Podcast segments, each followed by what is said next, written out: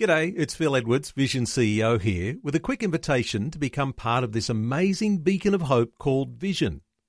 Together we can put our love into action to help people of all kinds build or rebuild their lives on the truth of God. Please consider the part you can play during our upcoming Visionathon appeal, remembering that it's your support that makes Vision possible, including this podcast.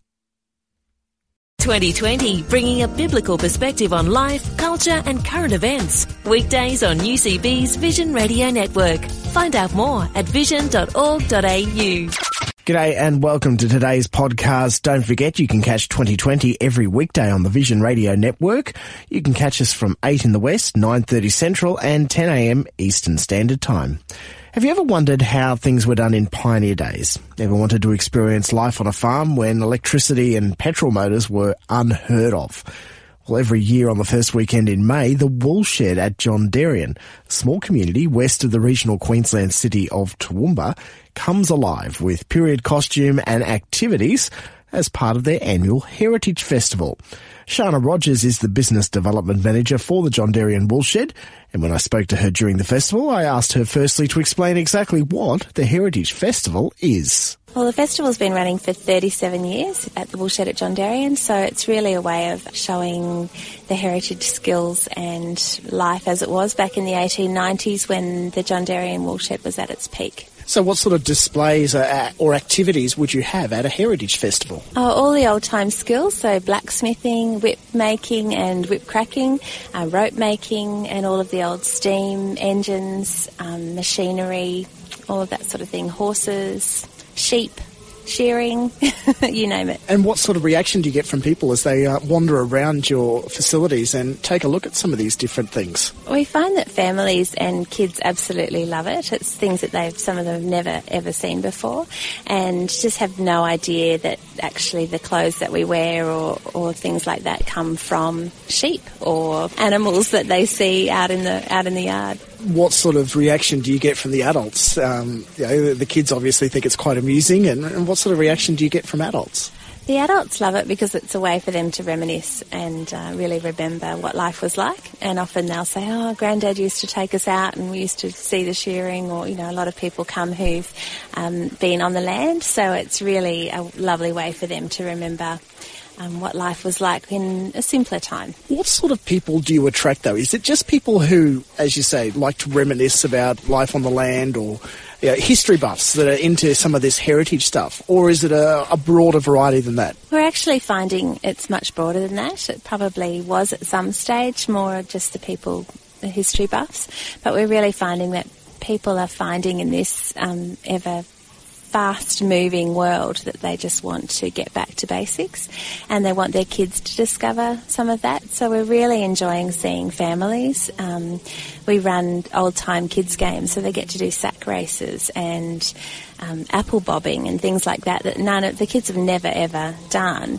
Um, and it gets them off the iPads and off the computers and out and experiencing it. They get to hop on a horse and cart and they just love it. So we're really finding people from all walks of life are coming back and rediscovering what we've got here to offer. Shana, tell us a little bit about the Woolshed itself. What makes the Woolshed so special? It's a pretty amazing place. Uh, the Woolshed itself is uh, 153 years old. It was finished in 1850 1959, and um, it's the oldest operating woolshed in Australia. It's fully operational in terms of uh, the shearing stands have been fully restored. So our Jackie Howe Festival, which is another festival we hold in September, uh, we actually have the woolshed taken back to steam power. So we run the full 20 stands of shearing um, under the original steam engine power, which is quite an amazing thing to see how do you keep it fresh though? I mean, you said you've been running this festival for 37 years. I mean, like 37 years of seeing the same thing over and over. Surely uh, people would get a little bit tired of the same thing? Yeah, we're always trying to introduce something a bit different. So this year with our Grand Parade, we had the development of transport, which we haven't really done before. So it was everything from people power through to horses and then bikes and then through to steam and then um, modern tractors. So that's been a new thing that we've brought in this year.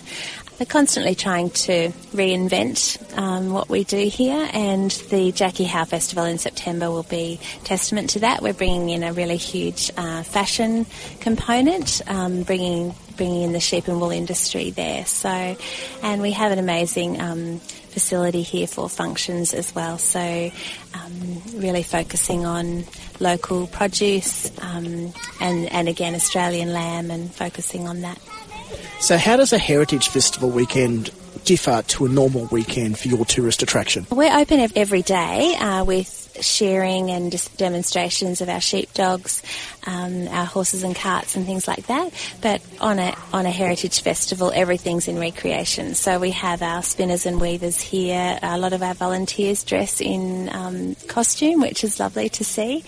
And uh, really, the whole village is in recreation. Everything, um, every building that's on the Woolshed site was original from the Jondaryan station, which was around 300,000 acres at its peak uh, in the late 1890s. So it's a pretty amazing place, and the history of the place is just incredible. And what about the weekend itself with the families that you're attracting? Uh, how are you keeping it fresh in that respect? How are you keeping it interesting and accessible for families to keep coming? You said you know, families are something that you really value coming to this sort of activity. Uh, one of the ways we've done that is really developing our, our camping and caravan facilities. So we're finding that a lot of families are coming in and rediscovering the fun of camping as well.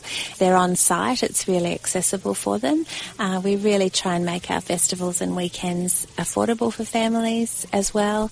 Um, and again, they just love being able to go into the animal nursery and see the animals and and um, the things that they don't get to do in everyday suburban life. Not to mention your Saturday night bush dance that seems to be quite popular. Yeah, absolutely. We've got a special charity auction, items donated from some of our artists who are on site this weekend for the festival. And the funds raised from that auction go to maintaining some of the buildings on our site here.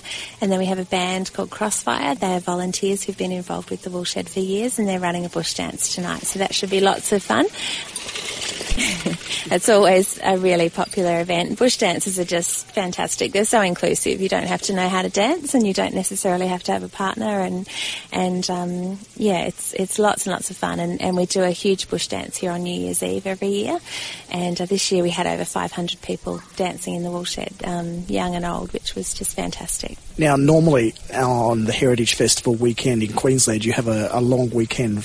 This year, only the two-day weekend. How has that affected numbers for your festival? Not too badly, actually. We we were expecting it to be down a little bit. There's also a lot of other events on this weekend, um, but today's numbers have been fantastic. We've had beautiful weather, which does help. So tomorrow and Monday will be interesting. We'll see how that goes. But we've actually found that Monday, um, not being a long weekend, has worked quite well because a lot of the uh, retirement villages and places like that that may not have been able to come on a public holiday are able to come this year. So um, we'll just have to see how it how it goes. We weren't quite sure, and we weren't able to make the decision because unfortunately we didn't find out until quite late that it wasn't a public holiday. So um, we'll just we'll just see how it goes, and then next year um, work around that. And where do you see the future of the Australian Heritage Festival? Do you think it's going to continue on up to and including that 40, 50 year mark? We would love to see that, but obviously uh, we need to keep growing it and, and building it as well. And as you said, bringing in new things and always keeping it fresh.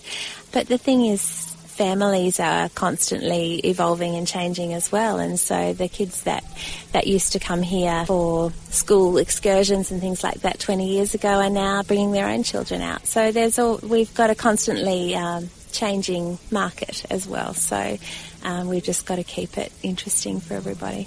Like what you've just heard? There's more great podcasts, or you can listen to us live at vision.org.au. And remember, Vision is listener supported. Your donation of any amount will help us continue connecting faith to life. Learn more or donate today at vision.org.au.